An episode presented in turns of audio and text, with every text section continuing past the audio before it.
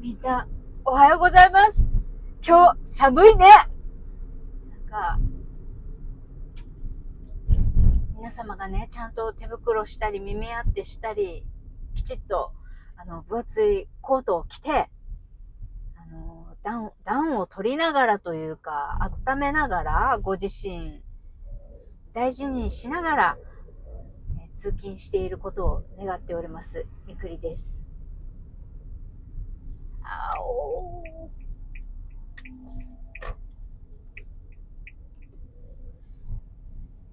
エロ玉ラジオ。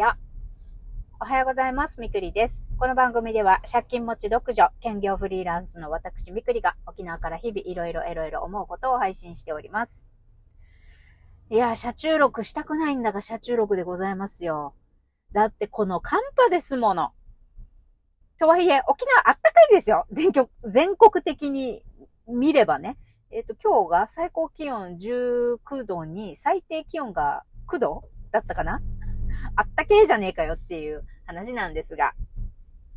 まあ、沖縄もここ数年そんなに暖冬っていう感じで、めちゃくちゃ寒い冬ってあんまり来てないのかなという気がしていますが。とりあえず、寒い上に今日は天気も悪いし、いや、一時、出勤1時間前の出発じゃ間に合わないだろうということで、出勤1時間半前に 出発して、今まさに渋滞に巻き込まれておるみくりです。さあ、こんな中でもう、風も強いからさ、あの何？高架橋？っていうの橋？の上とかでさ、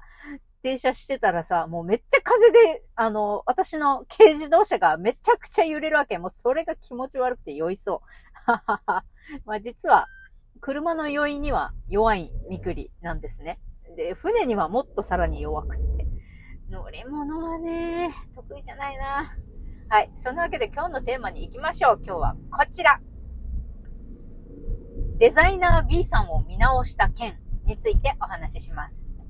いや、昨日からね、本当バリキャリ、バリキャリ女上司の A さんがですね、昨日、今日、明日と3日間出張でいないのですよ。今頃もしかしたら大雪で大変してるかもしれないですけどね、A さん。で、まあ、この水曜日までの3日間はね、私と、えー怠け者デザイナーの B さんと3日間、こう、仕事をするんですけど、や、B さんがね、やっぱすば、すごい経歴の持ち主だなっていうことを知って、B さんを見直したっつう話です。B さんはですね、あの、デザインの専門学校の講師もされていたことがあって、割と、あの、もう学生の時には、高校生の時に特待生枠でデザインの専門学校行って、まあそこでも多分デザインのお勉強、学業頑張ってらしたと思うんです。まあ卒業も、首席で卒業してんのかな？多分。で、就職して、で、それからパソコンの講師とか、あとはゲーム制作会社に行ったり、まあなんだかんだでずっともう高校卒業してからは、あの、デザイン、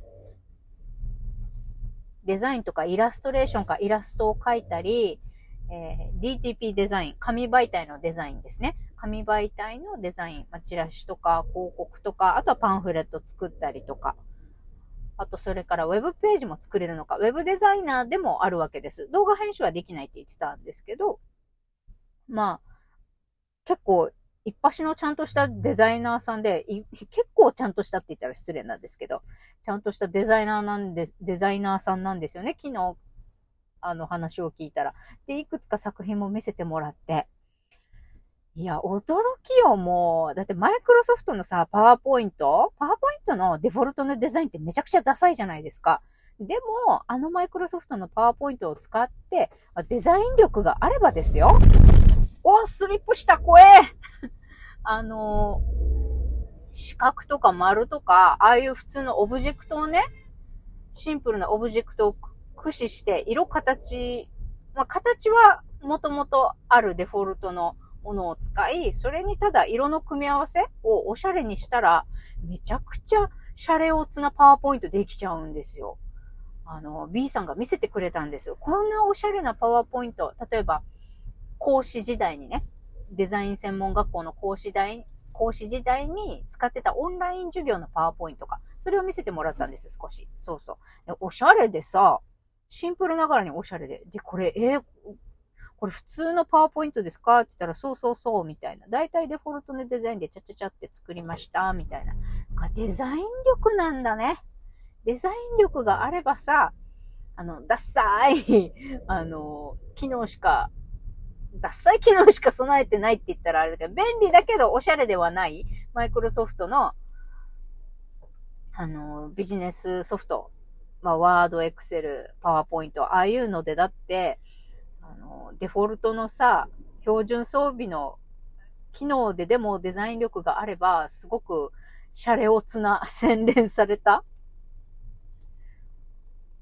あの、制作物ができるんだ。制作物というか、まあ資料が作れるんだな、という良い実例を見せてもらいました。で、いろいろ、これまで社内で今いる会社でね、作ってきたチラシとかも、このデザインの何が良くないのかとか、そういうのの説明をしていただいたんですね。だから、最初に作ったのがこれで、でも、こうこう、こういう意味、ここを変えるともっと見やすいし、こういう文字はこういう理由でいらないし、とか、いろいろ説明していただいて、で、結果、それを踏まえて直したのがこちらです、みたいな。まあ、ビフォーアフターも見せていただいてね。で、なるほどーって、まあ、合点という感じで、いろんな、こう、B さんのこれまでのご経歴と作った作品と、で、こういうふうに実力をつけるために、ために、今までどうやって、あの、このスキルアップをしてきたんですか？という質問をですね、私、仕事中に1時間ぐらい、1時間か1時間半ぐらいかな、いろんな作品も見せてもらいながらね、ほりはほり聞いてさ、やっぱ興味あるし、デザイナー職憧れあるからさ、いろいろ聞いたのよ。やっぱりさ、あの、もちろん才能、感性とかっていうのもあるけど、たくさん作品を作ることですね。やっぱり。たくさんか作品を作ることと、まあ、専門、そういうデザイン系のね、専門雑誌を買うでもいいし、まあ、ウェブでね、めちゃくちゃ検索しまくって、いい情報を出してる人とかサイトとかを見つけるでもいいんですけど、便利、便利なウェブサイトを探し当てるとかね。例えば今だったら無料の、無料ダウンロード、あの、し放題、商用利用も OK です、みたいな、あの、サイトがあったりしますから、そういうのを探して活用して、まあ、効率化したり、はたまたいろんなね、漫画とかゲームのキャラクターを、まあ、デッサンして、あの、色使いだとか、そもそもこのデッサン力を磨くみたいなこと？ほんと、あのね、才、もともとある才能、感性もそうなんだけど、やっぱ努力だね。積み重ねだね。もう B さんの話を聞いてさ、感、感激で、感激いたしました、みくり。あの、ひろゆきさんも、スパチャの質問かなんかで答えてたと思うんですけど、まあ、漫画とかイラスト、漫画家とかイラストレーターさんとか、こう、絵を描いて、食っていきたいというご相談で、どうやったら、あの、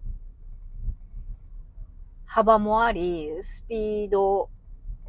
なんだろう、クリエイターとして食っていくためには、あの、どうしてたらいいでしょうか的な質問だったと思うんですけど、あるいは、え、どうやってスキルアップをすればいいのかみたいなことだったような気がするんですが、ひろゆきさんの回答は、イラストレーターになるとか漫漫画、絵を、画力をね、上げていくということに関しては、とにかくたくさん書くことですって言ってたんです。もう書いた人が上手くなりますと。で、ほほーって、思ってて、私はその動画をね、それについて B さんにぶつけてみました。で、そしたら、やっぱり B さんも、中高生っていうか学生の時からね、デザイン学校行く前からもうとにかく、紙とペンでっていうかアナログ、アナログでね、イラストをもう描きまくってたんですって。家にいる時も楽しくって。で、専門学校に行ってデジタルで絵を描くっていう技術を身につけ、今に至るんだけど、やっぱり仕事をもう社会人としてデザイナーとして生活をしていた時も、やっぱり楽しくてプライベートの時間に漫画の絵を模写してみたり、やっぱいろいろ描きまくってたと言ってましたね。だからね、なんかどんな隙間時間とかでも自然にスラスラって描け、描けるほど好きだったり夢中になれるかどうかなのかもしれませんね。なんかこう、突き抜けてスキルを磨くだの、あとクリエイティブ系のお仕事についてる方というのは、その仕事以外の時間も、その自分のこの好きなことっていうか、絵を描くこと、作品を作ることを楽しめるか、もしくはもう自然に手が動いちゃう。もうちょ、ちょっと隙間時間できたら手が動いちゃうみたいな、動かしたくなるみたいな人が、やっぱりその積み重ねで、こう、突き抜けていくというか、実力を伸ばしていくのかもね、と。まあデザイナーに憧れがあるだけにね、もう B さんの作品を見たり、どうやって勉強してたのかっていうのを聞いてね、もうワクワクしたみくりでございました。だからといって私もここまで磨こうという気にはなっていないんですけれども、やはり突き抜ける実力があるっていう人には理由があるんだなと思ったみくりでございました。はい。まあそんなデザイナーとしてはすごいんだけれども、やっぱそれ以外は怠けてやろうという B さんとね、今日も仕事を適当にやっつけていきたいと思います。まだまだつきそうにないぜ。間に合うかな？はい。それでは皆さんもゆっくりチャージ上げてってくださいね。それでは、いってらっしゃい。